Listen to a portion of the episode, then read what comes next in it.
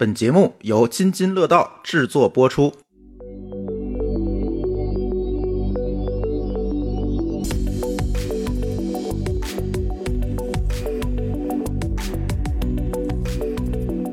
各位听友，大家好啊！这里是津津乐道与 RTE 开发者社区联合制作的《编码人生》的播客节目啊！今天我们新的节目又来了。我们呢，今天其实只有两个人了，一个是我呢，另外一位是我们今天的新嘉宾许振斌老师。各位听众好，很高兴能够来到这个播客节目《编码人生》啊，来和大家进行一些交流哈。呃，我呢是在美国的微软工作了很多年，微软的不同的产品啊，基本上都有工作过。比如我最早是在做那个微软的浏览器，实是做 IE 团队的。呃，那个时候微软还在跟 Netscape 做这个竞争，所以是等于是好早。那一代的 PC 互联网时代，那么我是加入了这个微软的浏览器团队，后来也是。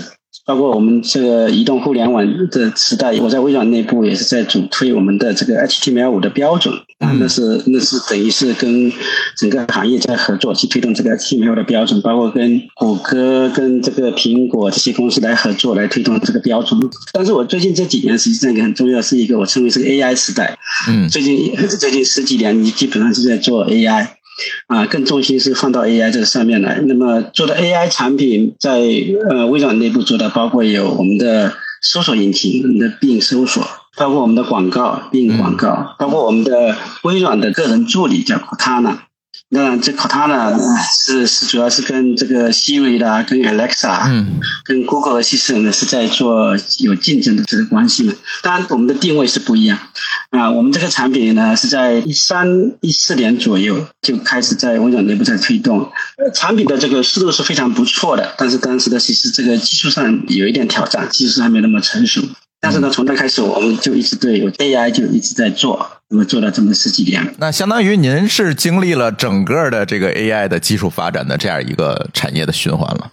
对，应该来说 AI 这个发展，我是自己有很多的亲自的这个经历，然后也每一次行业里的一些新的进展呢，学术界的新的进展，我一直都有去在参与在里面。有的时候是有从产品角度参与，或者是说从一些其他的方面去参与。包括我们有很多朋友是在从污染研究院，他们也做很多这种 AI 的研究。那么我们也经常会讨论这方面的话题。录制之前聊天的时候，您也提到了，您好像从零二零三年就开始接触 AI 方面的一些早期的工作了，一直到今天，好像是过了二十多年的时间了。在这个过程当中，您觉得您感受最深的？一些事情是什么呢？因为其实是我们经历很多代，可能第一代更多的，我们一讲 AI，可能就是机器学习、数据挖掘等等这些东西。到今天啊，可能 Chat GPT 啊等等这些生成式 AI 的产品出来之后，大家对 AI 又有不同的感受了。所以在这个过程当中，您觉得给您感受最深的点是什么呢？每一个年代的这 AI 啊，它就是越来越解决更多的问题，然后呢，越来越能够把这个 AI 技术运用到不同的地方去。比方说，最新的这一波的这个生成式 AI，就是基础模型啊驱动的这个 AI，我觉得它最重要一点是我称为叫让 AI 民主化，就是说很多很多的场景，很多很多的应用都能够利用 AI，因为它是一个可以只要调一个 API 就可以利用到这个把这个 AI 的能力，嗯，嵌入到你的这个应用，嵌入到你的场景当中，那么就导致。的这个各种 AI 的应用会无处不在，对吧？所以我觉得这一次是非常大的一个，我认为是真正真正带来一个 AI 的腾飞的一个时刻。有点像大家一直在说，这这一次的 AI 是 iPhone 时刻，对吧？说这个 iPhone 来了，带来移动互联网。那么这一次是一样的，真正的进入 AI 时代啊。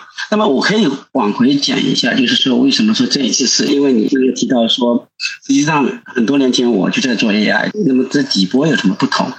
一开始的时候，我在二零零三零四年左右那个时候，如果我没记错的话，这个挺多年前就在做这个 AI。当然，其实那时候的 AI 很多时候是是所谓的大数据，所谓的这个 data mining 相关的这种工作。嗯，就是数据挖掘这方面的工作。因为当时的互联网带来了很多的数据，那很多数据之后，大家都会去挖掘这个数据的价值，对吧？那么这时候呢，有各种各样的这种呃数据挖掘相关的，包括推荐啊这些工作都开始做出来。那么我们当时是称为是说。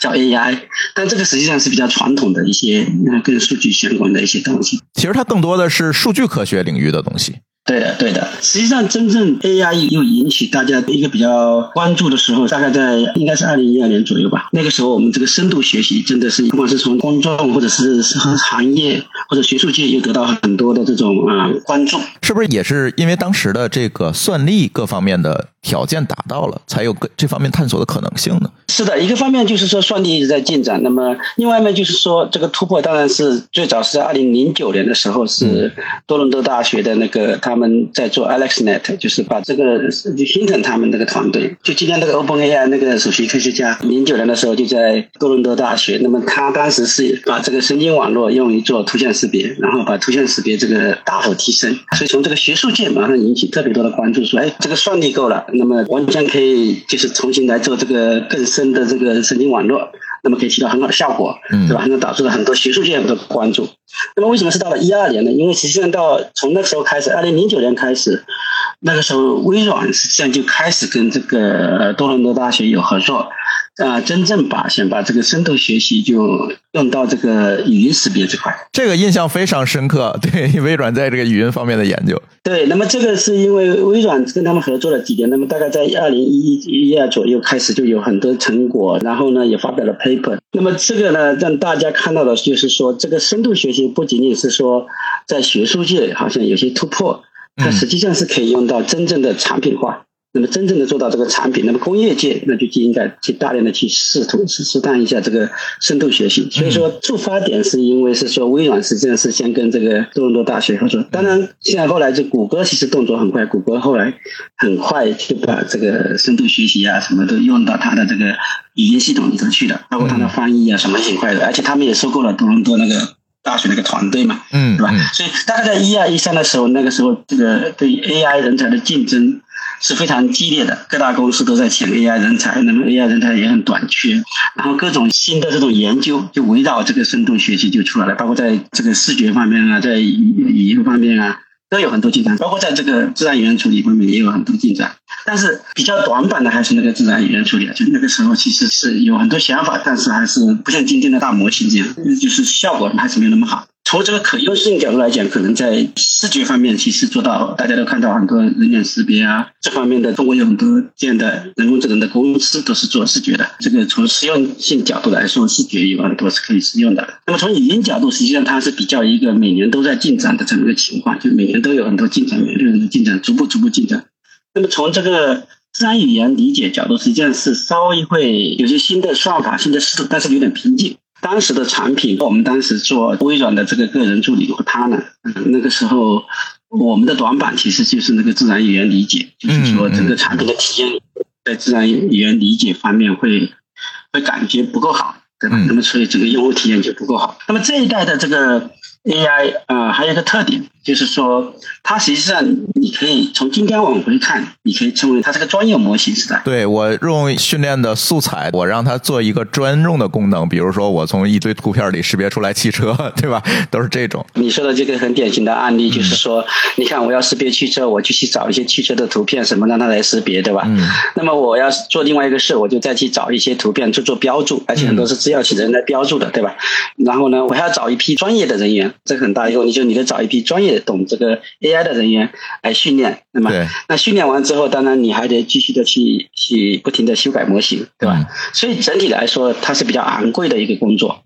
就说你如果想要哪一家公司，你想要把你的 AI 做到你的产品里头去，那么你必须要有人、有算力、有数据标注，然后还有这个模型不停的维护。那你每次都要，而且你每次都要训一个。单独的模型，所以整个来说，它是一个成本比较高的一个过程。那么就导致是说，只有你能够有这个能力去投入的这些公司、这些场景，才会去用这样的 AI。这是这一波的特点。对，所以当时国内就诞生了所谓的人工智能四小龙。其实他们做的其实都是专用模型的工作嘛。可以称为是专用模型。当然，他们在人脸方面已经这个做到足够多的数据，足够大的，那么也可以，你也可以称为在人脸方面他们做的相对比较有产品化了。但是在其他很多场景，很多的创业公司，实际上他们做法还是这种专用的小模型这种做法，解决专门的问题。所以这样很难有一个很好的商业模式嘛。因为你作为一个公司，你如果你是都要靠靠你的这个 AI 人员是作为一个很关键的这一个投入，那么你这个项目的成本就很高，那么你就很难给客户提供一个要便宜的这个服务嘛。就是你的边际效益没法提升嘛。你其实都是做的一个一个的外包的项目，相当于。有点像，对对对，很多 AI 公司，你现在回头看啊，其实就是这个样子，就是他就是帮别人做项目，一个一个项目，它不像一个产品，这个就是他们最大的一个困惑，就是怎么把这个 AI 做成产品化，是，对吧？所以那一波是那么一个特点，那么这一波是正好最新的这一波，从我们讲从大模型，真正的是大家对这个特别特别的热衷的是在二零年左右嘛，呃，GPT 三应该是二零年底就是差不多推出来的。那么当然之前就就 GPT Air 啊什么，就大家已经看到说，哎，大模型，包括有微软内部在训大模型，它不是用 Open AI 的大模型，嗯，因为微软的做搜索什么的也是会有也是需要的，对，这方面的工作，所以呢。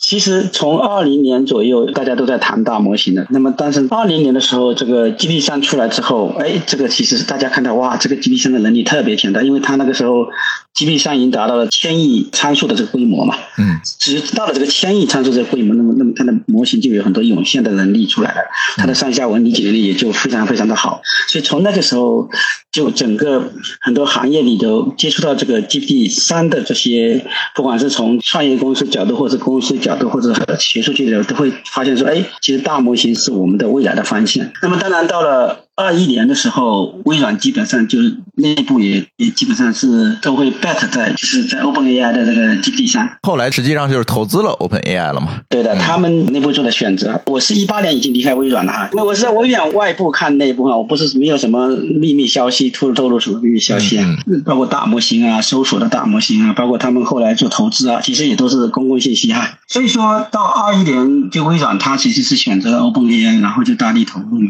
那么到二二年的时候，OpenAI 他们做了一个，我觉得做的非常好的一步，就是它在这个 GPT 三上面，现在 GPT 三点五推出了 ChatGPT 这么一个产品。因为你有一个模型，实际上模型是能力很强大，但是如果你没有一个产品，没有一个端到端的体验，那么其实用户是很难有感受的。只有专业技术人员可以说啊，这个模型特别好。我 iOS 再好，我也要做一个 iPhone 出来给大家用嘛。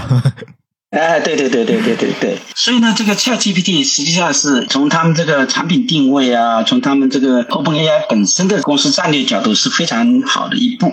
就是说，我先在这个 GPT 三上面这个模型上面，我去针对这个就是跟人来做对话的这一个场景，我做一些优化，上面做了一些 fine tuning，就是微调，然后在上面再做一些这种增强训，就是 RLF。HF 就是做这种 reinforcement learning，就是增强学习。对，在上面再做增强学习，然后呢，就可以让这个产品在对话方面表现特别智能。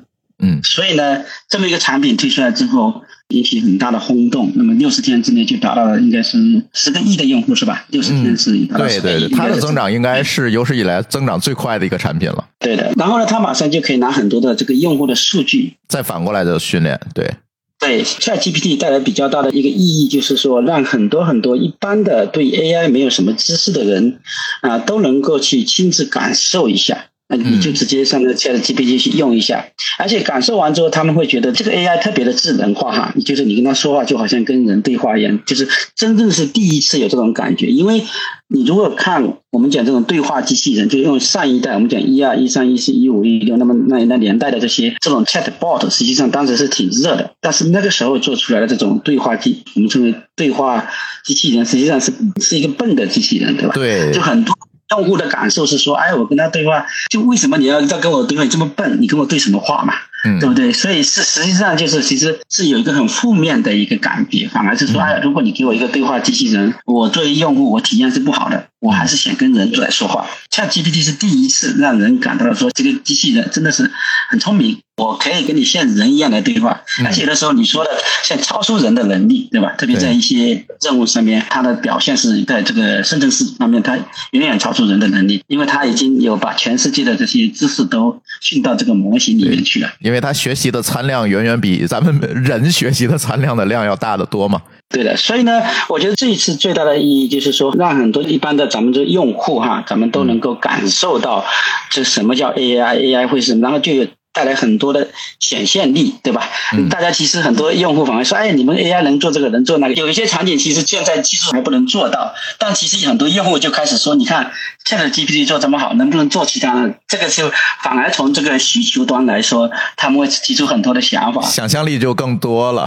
对的，然后就反而是对做技术的产品的带来一些压力，因为就是说，如果我们去做一个产品，然后用户说，你们能不能帮我把这个都自动化用 AI 做了？那么，如果你跟用户说做不到，那用户是说，那人家 Chat GPT 可以做这么好，为什么你不能把我数据拿过去就训一下就做出来了呢？对吧？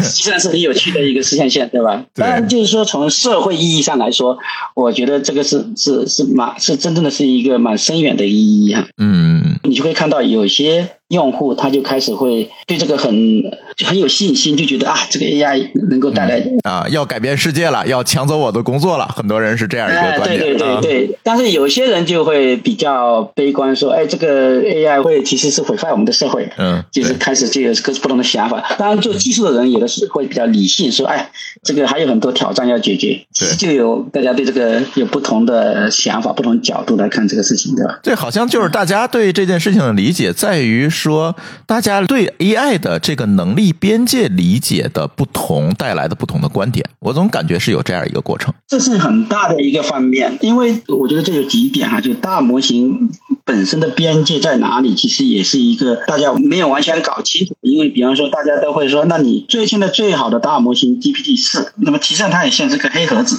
你其实是很难去。控制它不像说咱们传统的软件，咱们以前这么多年做软件写代码写出来的软件，实际上是你程序员可以去控制它的行为，你可以去看它的行为，你可以去理解它为什么这么做。那么今天你给你一个 GPT 式模型，它给你一个答案，有的时候我们是搞不清楚的，说为什么你给我个答案，甚至它经常会幻想，会瞎说，对吧？这个是幻想瞎说是这个大模型一个特点。对，胡说八道。另外一点就是说，OK，那我知道你有可能会有时候会幻想，有时候会瞎说，那么。我是不是可以去控制你呢？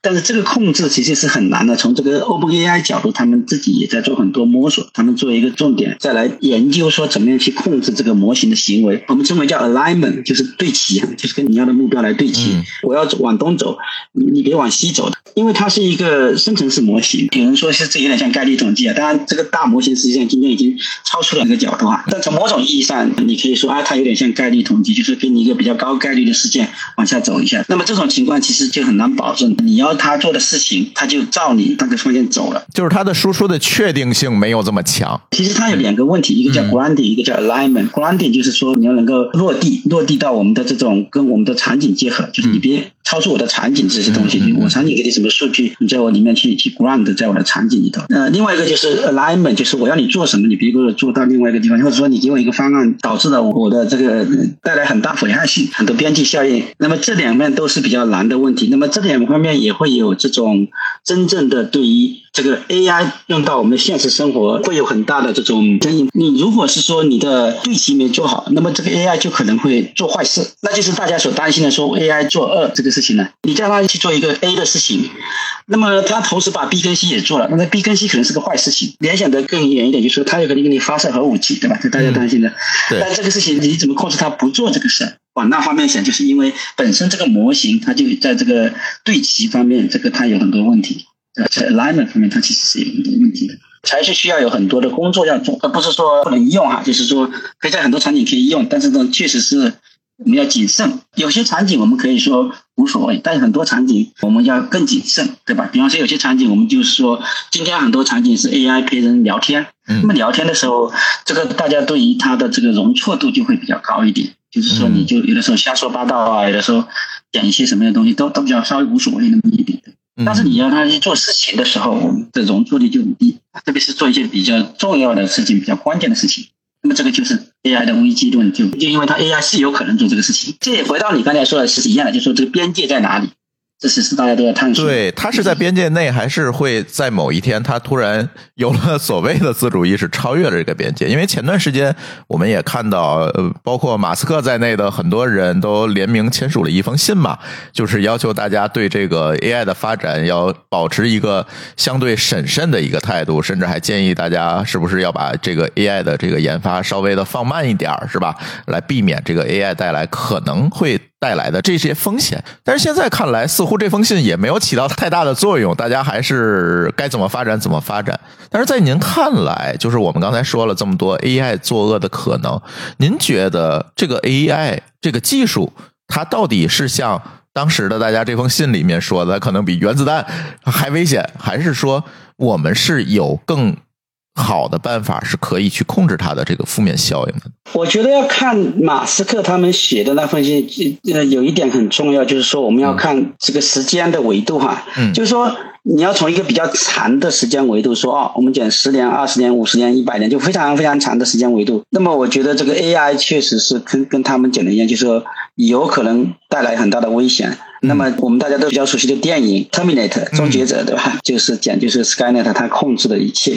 那么这个从一个很长的时间点来说，我是觉得 AI 是有能力能够做到非常强大的能力。因为首先它的数据量很大嘛，它可以学到数据，其实是很大量的数据，比我们一般的人的呃能够掌握的数据量是更大的啊，知识可以更多。另外一个就是很重要一点，它迭代速度会比我们快很多。咱们人类是一代一代的，人一生从小孩长到成年，然后还生小孩呢，这个是很漫长的一个过程。然后一代一代人的迭代实际上是比较缓慢的，人的学习也没有这么快，输入能力没有这么快。所以说，机器啊，它的优势就是说，它可以迭代很快，它学习可以很快。那所以说，它到了一定程度。那么它可能的进化是会比我们更快，所以从一个比较长的时间点，我是同意他们那个观点，说我们要注意，我们得好好的去思考人类跟这个机器怎么去竞争。这个从很长的一个时间线的时间去思考。但是回到就是说，是不是今天，是不是未来三年或者未来五年，这其实是个大问号，就是说可能没那么快，因为今天算力实际上还有很大的问题。那么算法上，实际上今天的这个算法已经是我们有 transformer 这个结构，实际上是比较好的一个模型啊，就是有了 transformer。我们才能做这么大的模型啊，继续训练。但是实际上也不是最好的、最高效的这个模型。相比人的大脑，它其实很多是非常低效的。你看耗电量那么大，所以说，实际上从今天开始，你说三年之内、五年之内是不是做？其实我是觉得没有那么快哈。就是说啊，今天还是有很多很多的问题要解决，我们还是有很多的时间去研究，去找出它的这些。边界控制，所以呢，马斯克他们说的，大家要停一下。有的时候他是出于一种商业意识、商业上面的这种运转，商业竞争考虑。对，大的道理是对的哈，但是从一个实操上，我觉得他很多是一个商业上的一个考虑嘛。他就说：“OK，能不能停一下？因为我跟不上了，等我等一等我，对吧？等一等我，是吧？” 很多人也是这么跟您的看法是一样的，对他可能会从商业竞争的角度去看他的这个表态了。从另外一个角度，就是说你要考虑，就 OpenAI 本身。他也是很希望说能够对社会有负责任的推这个模型，对吧？嗯，他也不会说随便就推一个毁灭世界的 Skynet 就出来了，他也不会去做这个事，也没有能力做到。对，而且我们从这个 OpenAI 的迭代来看，似乎现在它的迭代是不是变慢了？我们会发现它从三到三点五到四可能会非常快，但是四发布到今天可能是有一段时间了，我们并没有看到它在大模型的能力上有更多的进展，更多的它可能会做了一些工程化的方面的。东西，比如说做了插件的机制，就是围绕 Chat GPT 这样一个应用，它做了很多的东西。但是实际上，它大模型能力实际上在这段时间，我看到没有很多的进展和迭代。您觉得这是什么原因呢？啊，我觉得它是把重心转在了最底层的模型的这个研发的重心是转在了这个可控性方面。嗯，就是说，就是刚才我们提到这些问题，对，就是 alignment 这个这些问题。所以呢，它其实是会。更关注这一点，对吧？因为这点如果不解决，你模型继续在扩大，那么呃很多涌现的能力，那么其实你也不知道该怎么用，不敢去用它，嗯，对吧？所以它第一步要解决这个问题。就像另外它的竞争对手 Anthropic，Anthropic 他们一上来就是说啊，他们是把这个安全这个考虑在里面，但是呢，实际上 OpenAI 显得不仅是安全，它还显说我怎么在做可控，对吧？可理解。可控，或者是说安全，我还能够理解这个。比方说，我给你画个框框，你你出不了这框框，但是我还是最好想理解你。你最好不是个黑盒子，你是个白盒子，最好我能够看得见里面东西。所以，OpenAI 其实是会花很多时间精力在这方面工作。从底层模型来说哈，那么从上面的应用，你可以认为它是个应用，它只是是用模型来做的一个应用嘛？那么这个应用它是要去继续的去发展，比方说加插件啊，然后呢这个能力扩展啊，来服务它的用户。我觉得是很 make sense 的一个事情，就是是它。会往这方面去走。那么现在没有去很快再推一个大模型，可能也是因为它的资源就有限了，他也没时间来做这个事儿了。这段时间您在美国待的时间比较长，因为在国内可能在投资界也会有一些争议。我看大家也是分为两派，一派说呢，大家应该着力于大模型的应用和发展，我去做大模型。我看现在最近各个公司也在做自己的大模型。另外一趴的这个投资人，可能他的观点是，大家可以有一些创业者可以尝试在大模型上去做一些应用，做一些上层的应用来解决实际的问题。那可能会分为这两派，可能这两派之间还会自己有一些争议在里面。对于创业者来讲，您更倾向于他们采用什么样一种形式来拥抱现在的这个大模型时代呢？我觉得要看你这个创业公司本身的这个定位哈，这个很重要哈。因为我以前讲嗯做过一个比喻啊，咱们在国内讲大模型，实际上这个大模型其实是有不同的大模型。比方说，你可以把像 GPT 三这种千亿参数的称为大模型，你也可以把称为说哦，我有一个。十亿参数的也是一个大模型，就很小了十亿，中间还有一个百亿的呢，还有一个五百亿的呢，就其实是大概基本上目前来说，国外的大模型基本上就这么几类，大概在十亿左右，然后或者是说一百三十亿左右，然后或者是说五百亿、六百亿，像 Facebook 的 Llama 这种 GPT 这种大模型就很少了，只有 OpenAI、Anthropic 或者是说 Google 这些会去做这么大的模型。那么你可以看到，它实际上是一个我们都称为大模型哈，而且他们能够用到的应用场景也。不一样，就比方说，如果你只有一个十亿的这种我们称为十亿的小小大模型，嗯，你其实已经可以做很多事情的。你比如说，有的时候在自然语言的处理方面，会比以前的传统的上一代的技术要好好很多。所以你其实是可以有机会就用这个十亿的这种模型。来重新改写以前的场景，以前的场景可能用传统的自然语言处理技术，那么现在我就同样做同样的事情，我用十亿的模型来做，那我效果比你好，大模型的应用，对吧？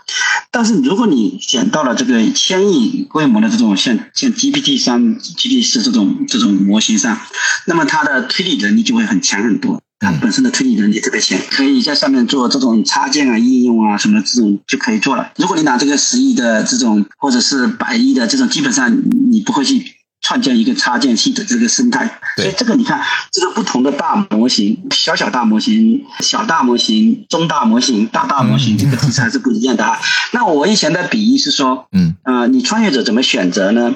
就看你的定位，就像说我把千亿以上的这种规模，或者未来更大的这种 GPT 是实际上是更大的哈。嗯。我称为有点像你把它当做像操作系统这样来看，大家都熟悉操作系统。操作系统上面你可以开发很多应用程序，但是操作系统也是个程序嘛，它也不是在硬件上面写了个程序嘛，只是说它比较复杂，它真的是不是很多人能够有这个实力研发的。全世界做操作系统的人就这么几家公司能把它做成功，所以说。如果你做一个创业公司，如果你发现你的定位就跟你有能力去做个操作式的系统一样，做一个生态一样，那么也许你你想去做基础的大模型，对吧？如果你说 OK，我没有这个能力，我大概能做这个。百亿左右的，百亿就有点像，就是很多开源的都是百亿的。那么你在开源上面可以做很好的东西，那有点像说我们今天的一些软件，比方说我们说在操作系统上面，我们有 Office、有 Adobe 这些软件，也是很复杂的软件，它比较专用，它在这专用场景可以做的特别好。我觉得在这个百亿这这么一个规模，就是类似这种应用，这种叫我们称为 ISV，就是独立软件开发商。那你的创业公司，如果你觉得你是类似可以做这种独立软件，做的特别好，特别深，有很好的数据，然后这个功能做的特别好，你可以去选做这个东西。那在这时候呢，你的模型其实是很多可以借助开源的模型的，因为已经有很多开源模型可以拿来用，作为这种百亿左右的，对吧？嗯。那再往底一点，就是说我们刚才谈到，就是那我如果只有十个亿左右的，那可能是一个很特定的一个应用。那就像今天来说。我们很多公司说：“哎，你给我开发一个程序，给我做一个 mobile APP，给我做什么？那就是这种小应用啊，给我很特非常非常小的应用，我我就给我自己的场景用。那很多公司也可以做这个事情，也可以创业嘛，它也有它的商业模式嘛。所以我的比喻是有点像这个，就是说你要看自己的本身的这个资源呢，本身的这个能力啊、定位啊，你是不是想要去做一个操作系统？”还是想要做一个 ISV，还是想要去做些应用，嗯真的是小应用、专用应用。那么你要看清楚，那么你就都可以去做。但是从一个大的一个规律来说，哈，能做操作系统的毕竟是少数，哈，是永远是少数。但是呢，你如果做成了，当然你的回报是最高的，嗯，但是是最大风险的。所以从一个投资角度来说，哈，那肯定是说要精挑细拣，就是说啊，你这个团队能不能做出来这个东西，嗯，各种都得考虑，对吧？但如果你说我去投一个你这个这个公司，你就做一个应用吧，哎，你有垂直领域的数据，对吧？你有很好的场景，产品定义特别好，你团队呢也都做得不错，那其实也很好啊。嗯嗯嗯，大概这么一个比喻吧。我大概是说说以前也是给这个投资一些行业人，我也是讲这么一个比喻啊。其实还是要从团队自己的能力、诉求以及需求场景来出发来看这件事情。对的，而且中国还有一点就是说，中国现在的这个大模型还没有真正的，嗯，像美国的 GPT 这个大模型这么能力强的还没有嘛。基本中国也有大模型啊，但是就是说。相比来说，它的能力还是没那么强大。对，所以可能在一些专用领域，它可能会做的反而更好一点。如果你要从商业上很快能够取得进展的，那那你可能是有一种就是选一个十亿参数左右的模型啊，或者是百亿参左右，或者说七七十亿，或者是 seven billion 对吧？七十亿或者是一百亿啊参数的这种模型，开源模型。然后呢，你就把以前的一些。场景产品给它替代掉，这时候你可能你的营收可能很快就上来了。应该用户体验在这上可能会上一个非常大的台阶，对于用户来讲，相比上一代肯定是会上很大一个台阶。对，就像上一代那个 Chatbot，我其实称为 Chatbot 一点零，对吧？那现在你可能是三点零的，对吧？那你就差别就特别大了。就是感觉这个大语言模型出来之后，其实对 NLP 的研究领域是一个挺大的挑战。就我看到很多人说，传统的 NLP 的那些研究可能都可以停停，是这样吗？NLP 当然它比较广，但是就是说传统的以以前把这个 NLP 分成好多好多环节，很多的步骤，很多那现在都可以不用了，对吧？现在就是直接就是端到端一个，直接就理解掉了。确实是这一部分的一些工作研究啊都没有那么多需要。但是 NLP 本身它作为一个研究领域，它还是有很多问题要解决嘛，就是包括安全问题啦，对不对？这些啊都是非常重要的啊，这个肯定还是得有。有人去研究，只是说你现在要研究的是大语言的安全问题，嗯安全永远是都是 base 在这个大语言模型上，我们再去做 NLP 的研究了，就是对的。现在很多应该是都会往大语言模型转。当然，还有大语言模型现在也有一个问题，就是说我怎么在我的设备上来运行？就是说，很多时候就说我到底我最好是能够把这个大语言的能力，嗯，放在 local 上，迁移到我一个小小模型上，对吧？迁移到我这个这个百亿左右的模型，百亿左右模型，我基本上根据今天硬件的发展，Mac Pro 能达到大概在 one billion 十亿左右的模型应该是可以的。所以说。我如果能把这个很强大的能力想办法迁移到一个小小的模、小一点的小小大模型上，那可以在很多设备上运行，这也是很多人会想要感兴趣去做的事情。将来的硬件研发会不会也会向面向大模型友好的这个角度去做呢？就像我们知道的，在前几年苹果推出 M 系列的芯片之后，大家在上面剪视频，突然发现 OK 好像非常顺畅了。其实它是针对于这个视频编解码去做了专门的。指令集的优化嘛，那后面会不会在硬件研发上、CPU 的研发上也会往面向大模型友好的这个方向去做？现在业界有没有相关的一些讨论？我个人是是相信会一定会往那方向走的哈，就是业界的这种动作，往往是很多是公司内部讨论，我们也没有没有外面的消息，也不知道他们看不到。但是实际上，应该来说，很多公司都在往这方面有动作了。然后有些创业公司。就一直定位在说怎么样能够让这个设备端设备能够运行这些大模型都有。从硬件角度，我觉得它应该是个必然的趋势，因为。如果不往那方向走，其实你今天很多时候你的硬件你都不用升级的，你的电脑其实完全足够用了。那么你如果不是一的，你去往这个我们讲往元宇宙方向走，那么你的电脑的这个应用要求能力又高很多。或者你往 AI 方向走，那我这个需要有很强的这个 AI 的这个推理能力。那么两方面走的话，会导致你这个硬件要升级。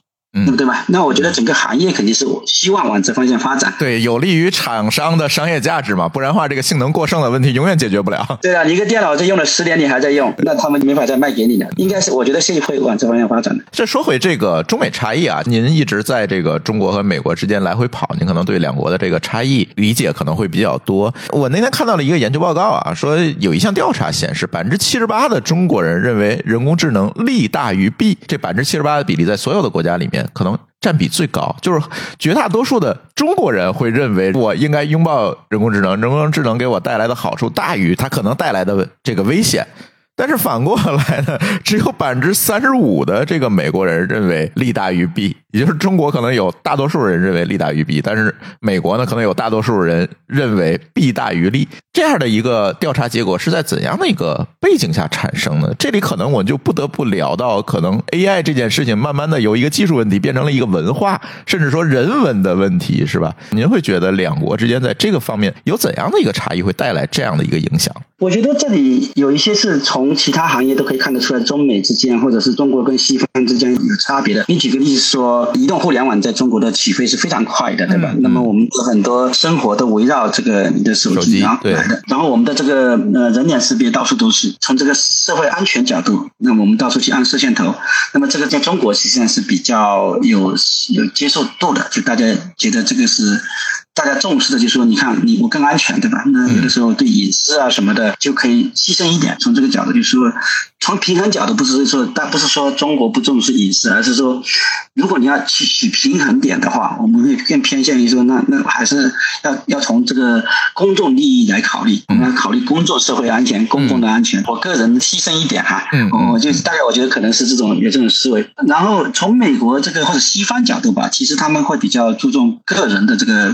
自主主义嘛，他会从个人来考虑问题会更多一点，所以呢，他们会很重视隐私的问题。那他们会很重视说，那我肯定要能够。更有控制，我个人要更有控制，而不是说你政府也好，或者或者是外面有个机器来对有更多的控制。所以从这控制权角度，从文化上来说，西方会更希望就是个人主义哈。所以我觉得这是蛮大一个，从其他的这些就可以看得出来哈，基本上是会带来很多的差异化的。那么从这个人工智能这个角度，我觉得还有一点，有一点也是比较。不一样，就是说，咱们中国人都其实是比较愿意去接受新生事物啊，我们愿意去接受创新，愿意去以科学态度来来看看东西啊，这个是科学，我们应该相信科学，对吧？嗯嗯。所以会去信任它。在西方社会，有的时候比较复杂一点，就是有的时候我们会经常听说，就是有些人好像讲的观点不讲科学，对吧？你我们讲，或者我们或者宗教背景或也好，或者什么背景也好，反正有些人你会觉得。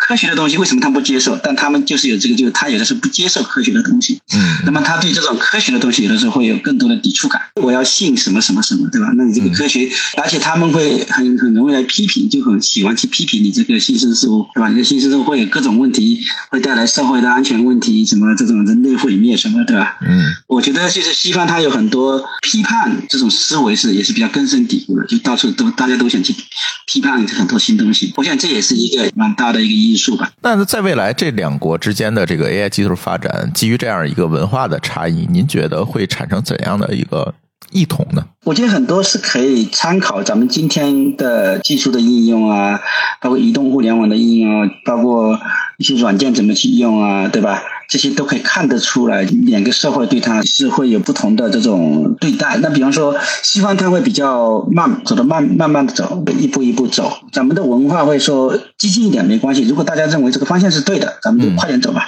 嗯，就就快点跑，跑往前跑。跨越式发展啊。对，咱们就跨越式发展，所以我们会比较重视，就是说结果重视发展，重视说哎百花齐放，赶紧是你选各种创业思维，赶紧去试吧。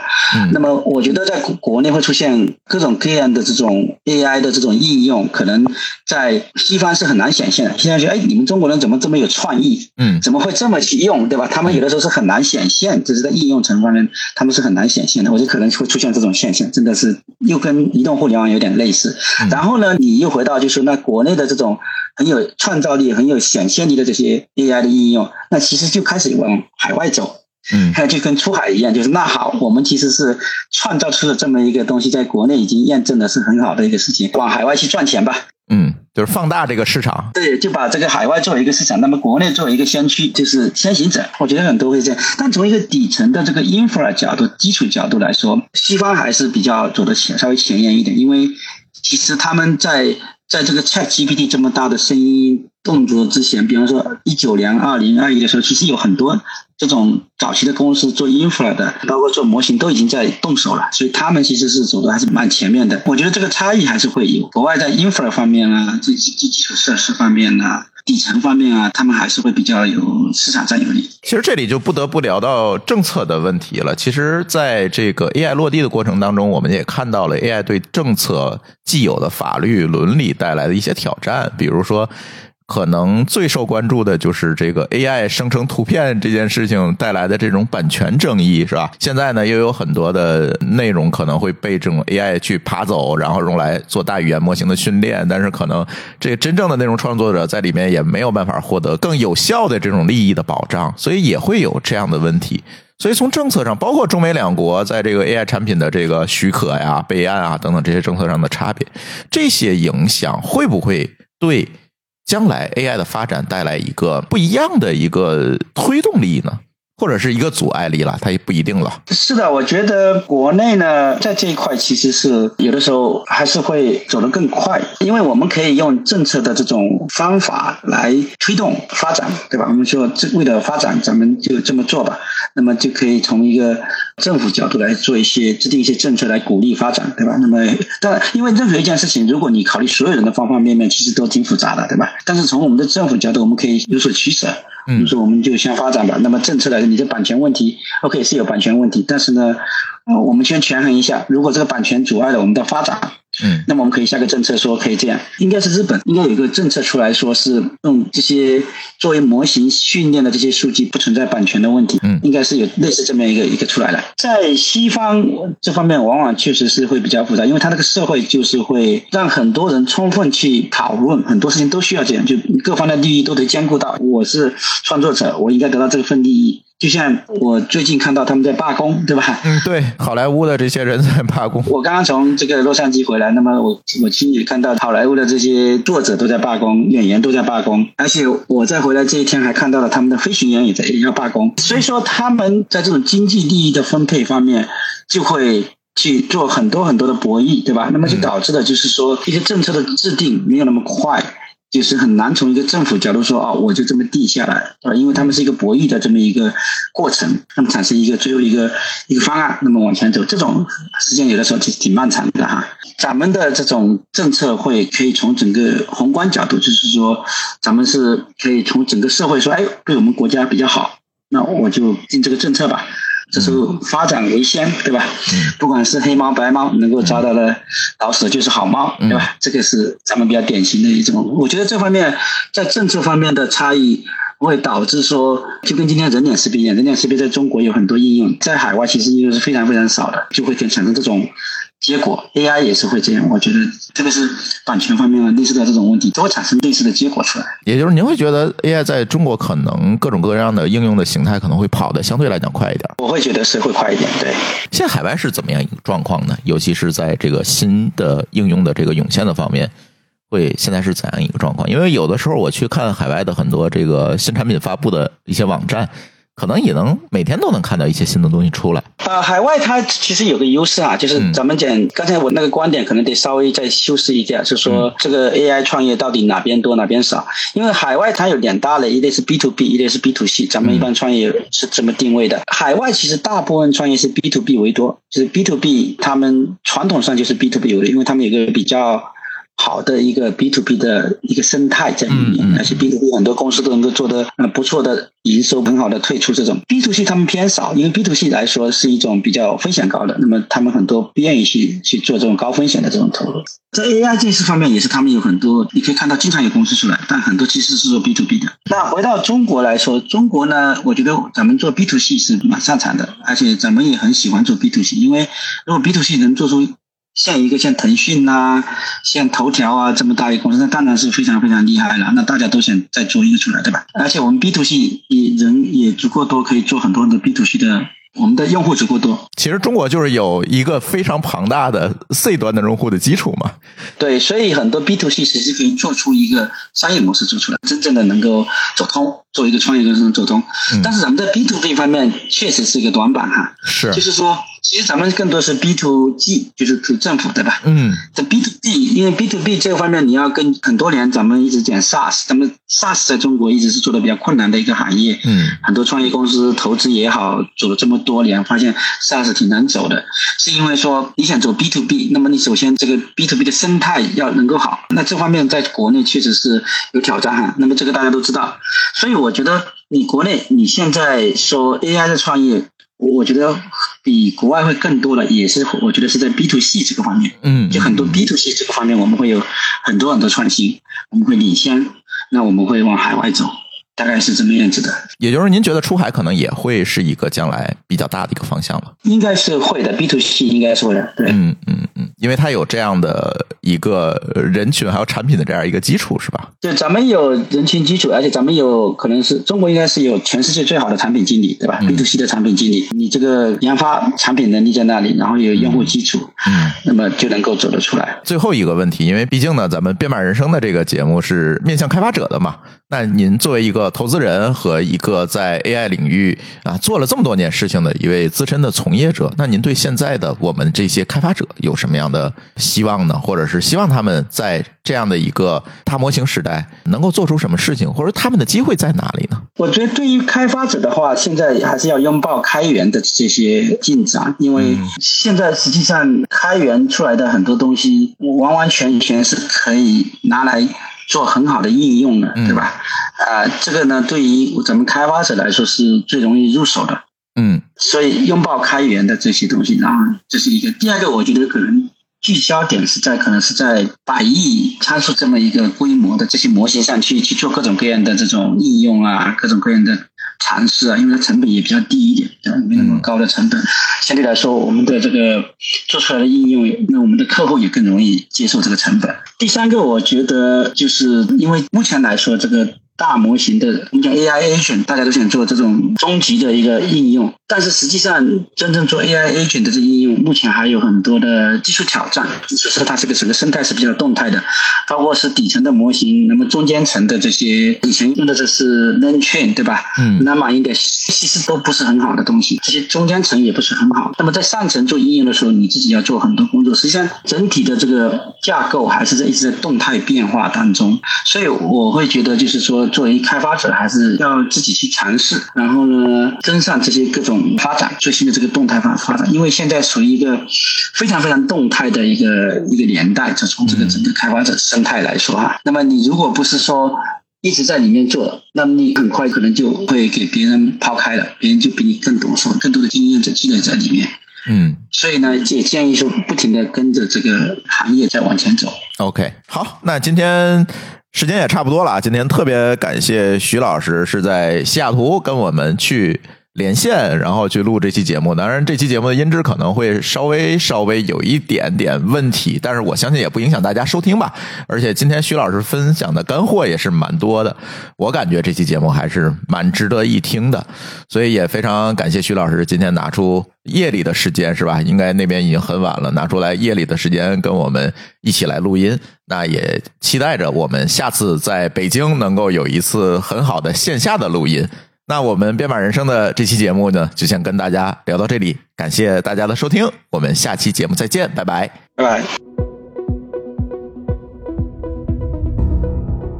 感谢您收听本期节目。本期播客节目由津津乐道制作播出。你也可以在我们的官网 d a o 点 f m 找到我们的更多内容作品。如果您喜欢我们的节目，欢迎在微信、微博、朋友圈等社交媒体转发分享。您的分享对我们而言十分重要。如果您希望与我们互动，可以关注我们的微信公众号“津津乐道播客”，天津的津，欢乐的乐，道路的道。在关注后按提示操作即可加入我们的听友社群。